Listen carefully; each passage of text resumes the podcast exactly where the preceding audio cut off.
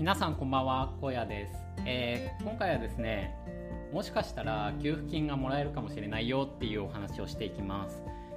僕今日商工会議所に行ってきたんですけれども別の要件でね行ってきたんですけれどもその時にもしかしたら助成金とかもらえるんじゃないのみたいな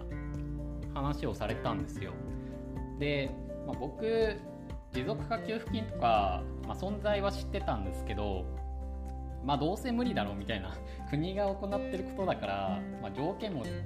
きっと厳しくて多分無理じゃないかなみたいな思ってたんですよね。まあ、ただなんか多分3つくらい申請できるよみたいなこと言われてあマジかみたいな えマジっすかみたいな感じだったんですよ。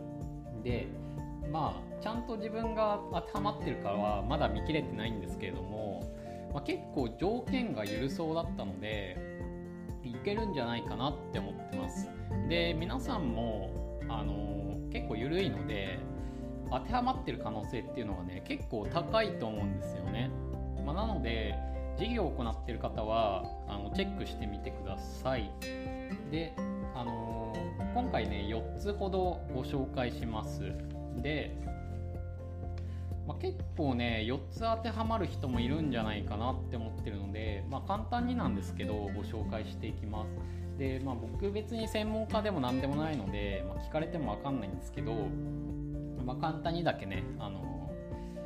かいつまんでご紹介していきます。で1つ目が持続化給付金ですね。こちら名前聞いたこともある人もいると思うんですけれども、中小企業だと最大200万円。で個人事業主だと最大で100万円、えー、もらえます。で、えー、とこちらはあれですね、まあ、今年の売り上げっていうのが去年の売り上げよりも、まあ、その一月の売り上げですね、まあ、多分どっか一月でいいんですけどその一月の売り上げっていうのが50%以上減少してる月があったらあの申し込めると思います。ざっくりと、まあ、他にもねあの条件はあるんですけど、まあ、主な条件っていうのがこれなので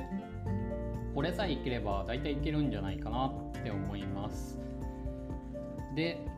えっ、とこちらは、まあ、別にねあの全部の月が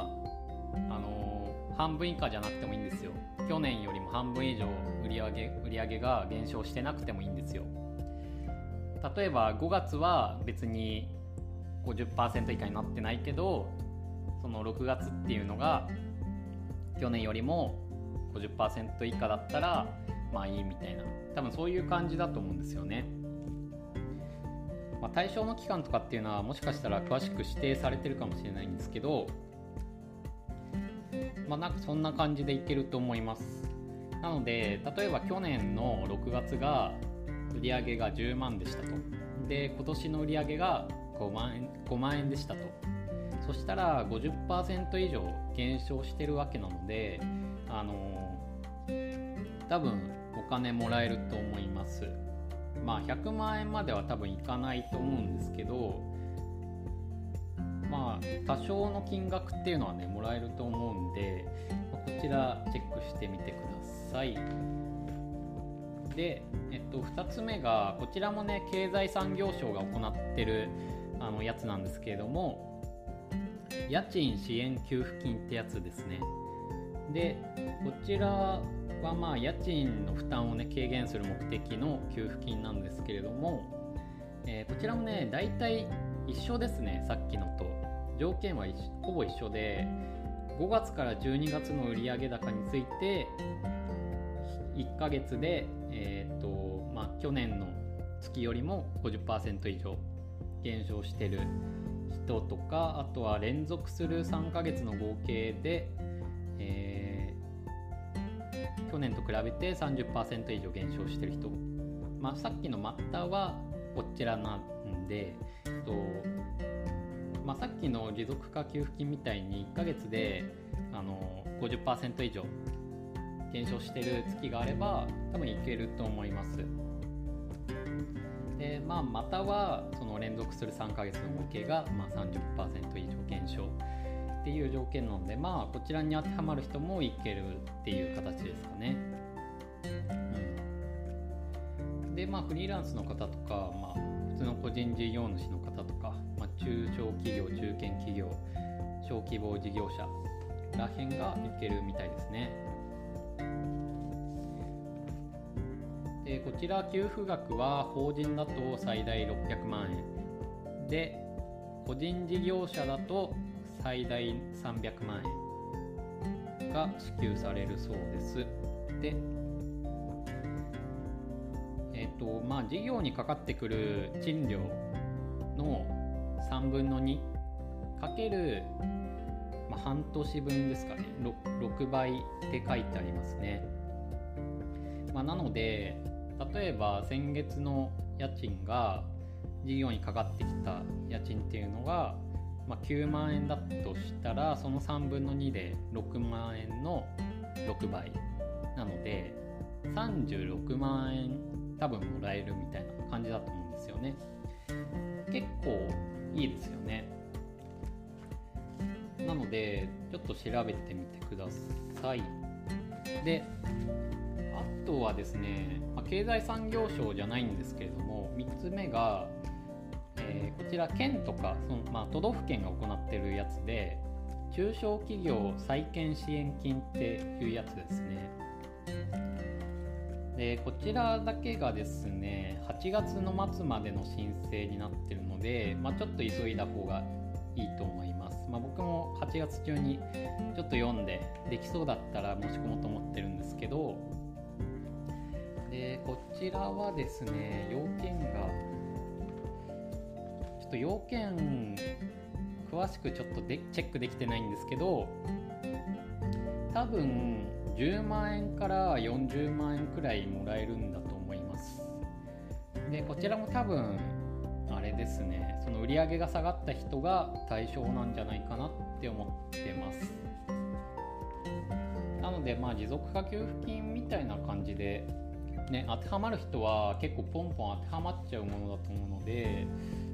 こちらもね合わせてチェックしてみてください。で4つ目が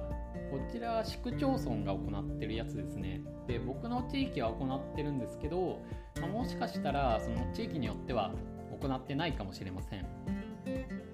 でテナント賃料助成金ってやつですね。その名称はもしかしたらね市区町村によって違うかもしれないんですけれどもそうまあテナントっていうのはまああれですよね。ビルとかに入ってる部屋とかなんかそういうのを指すと思うので、まあ、普通に、まあ、事業で使ってるその家賃とか賃料に対して、